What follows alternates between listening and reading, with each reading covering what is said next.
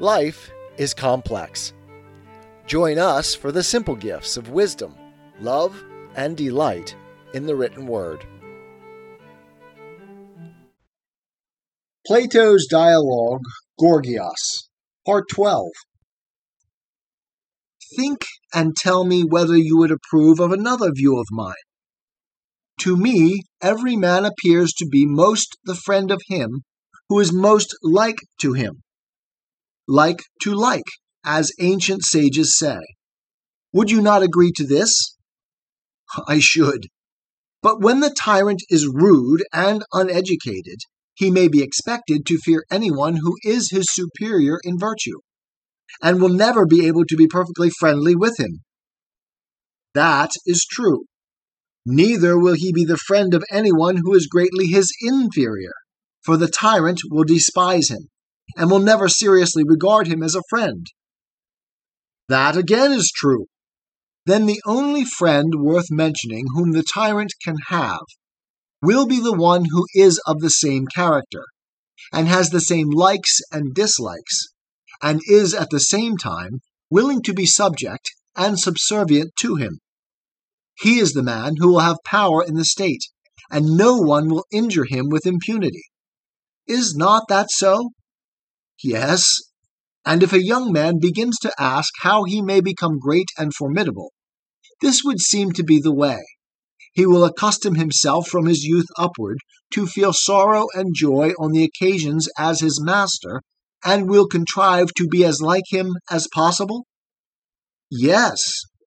And in this way he will have accomplished, as you and your friends would say, the end of becoming a great man, and not suffering injury?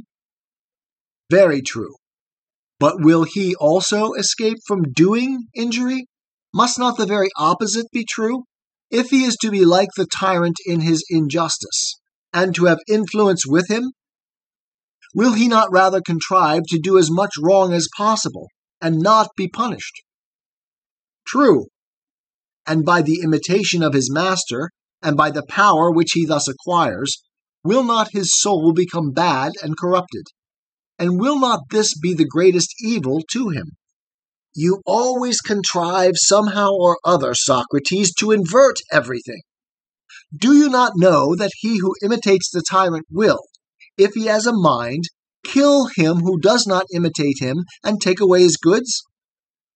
Excellent Callicles, I am not deaf, and I have heard that a great many times from you and from Polus, and from nearly every man in the city. But I wish that you would hear me, too.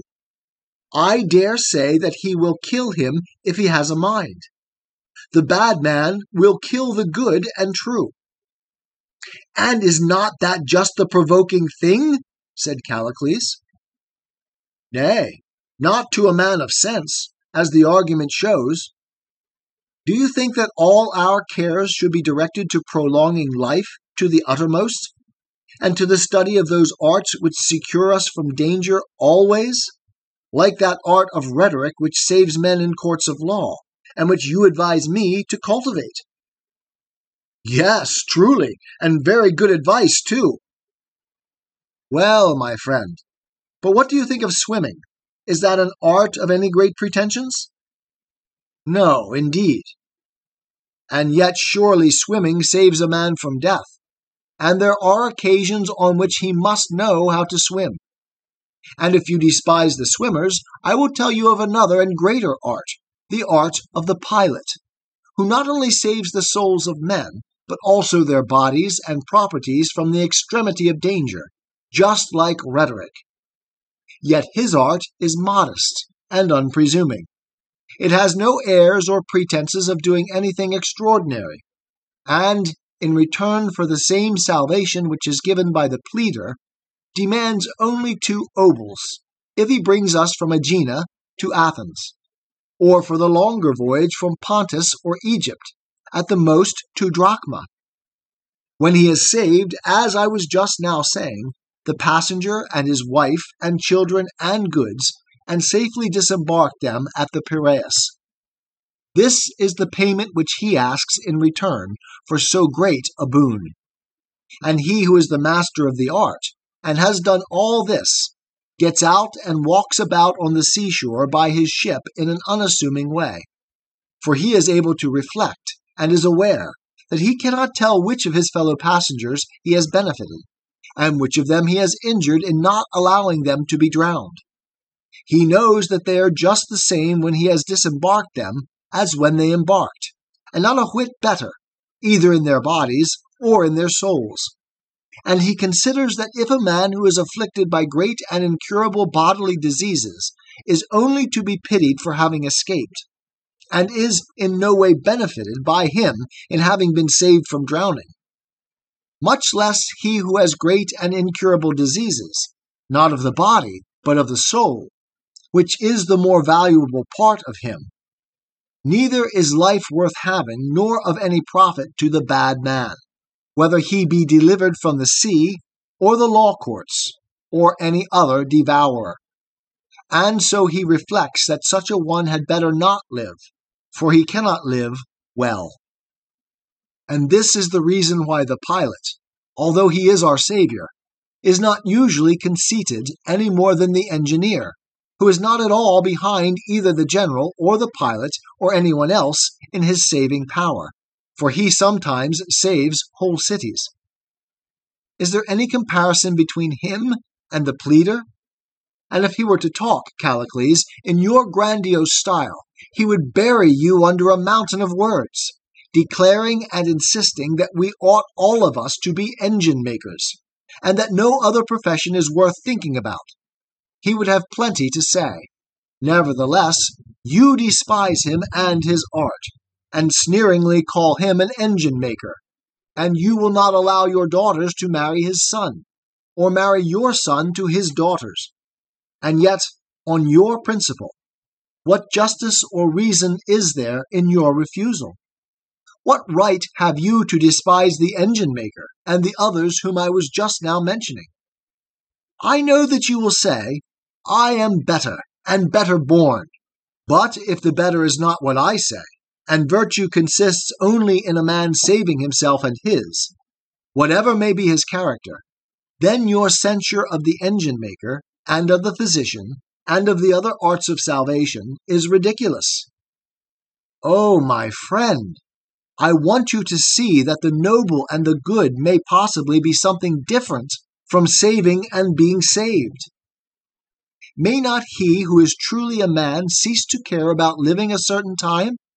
He knows, as women say, that no man can escape fate, and therefore he is not fond of life. He leaves all that with God, and considers in what way he can best spend his appointed term. Whether by assimilating himself to the constitution under which he lives, as you at this moment have to consider how you may become as like as possible to the Athenian people, if you mean to be in their good graces, and to have power in the state. Whereas I want you to think and see whether this is for the interest of either of us. I would not have us risk that which is dearest on the acquisition of this power, like the Thessalian enchantresses, who, as they say, bring down the moon from heaven at the risk of their own perdition. But if you suppose that any man will show you the art of becoming great in the city, and yet not conforming yourself to the ways of the city, whether for better or worse, then aye can only say that you are mistaken, Callicles. For he who would deserve to be the true natural friend of the Athenian Demus, I, or of the Pyrilampes' darling who is called after them, must be by nature like them, and not an imitator only.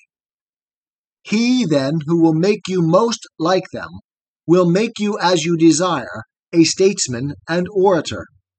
For every man is pleased when he is spoken to in his own language and spirit, and dislikes any other. But perhaps you, sweet Callicles, may be of another mind. What do you say? Somehow or other, your words, Socrates, always appear to be good words, and yet, like the rest of the world, I am not quite convinced by them. The reason is, Callicles, that the love of Demus, which abides in your soul, is an adversary to me. But I dare say that if we recur to these same matters and consider them more thoroughly, you may be convinced for all that. Please then to remember that there are two processes of training all things, including body and soul. In the one, as we said, we treat them with a view to pleasure, and in the other with a view to the highest good. And then we do not indulge but resist them. Was not that the distinction which we drew? Very true. And the one which had pleasure in view was just a vulgar flattery. Was not that another of our conclusions? Be it so, if you will have it. And the other had in view the greatest improvement of that which was ministered to, whether body or soul? Quite true. And must we not have the same end in view in the treatment of our city and citizens? Must we not try and make them as good as possible? For we have already discovered that there is no use in imparting to them any other good, unless the mind of those who are to have the good, whether money or office or any other sort of power, be gentle and good. Shall we say that? Yes, certainly, if you like.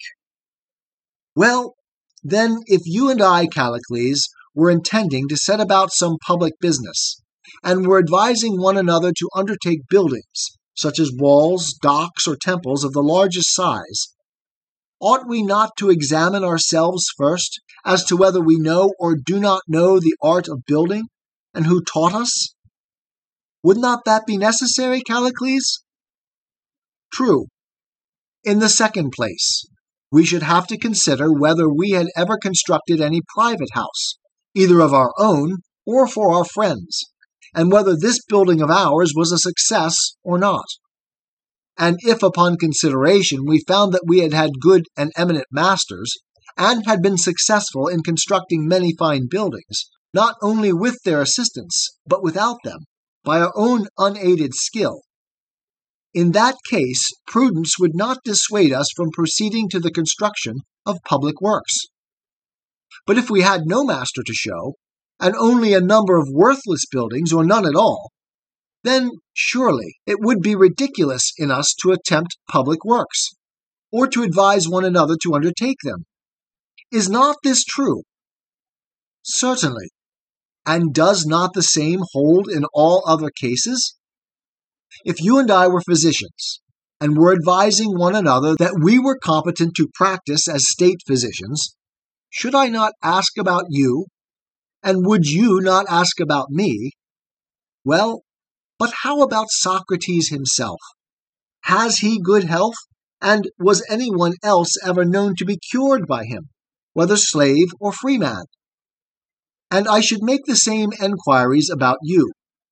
And if we arrived at the conclusion that no one, whether citizen or stranger, man or woman, had ever been any the better for the medical skill of either of us, then, by heaven, Callicles, what an absurdity to think that we or any human being should be so silly as to set up as state physicians and advise others like ourselves to do the same without having first practiced in private, whether successfully or not and acquired the experience of the art.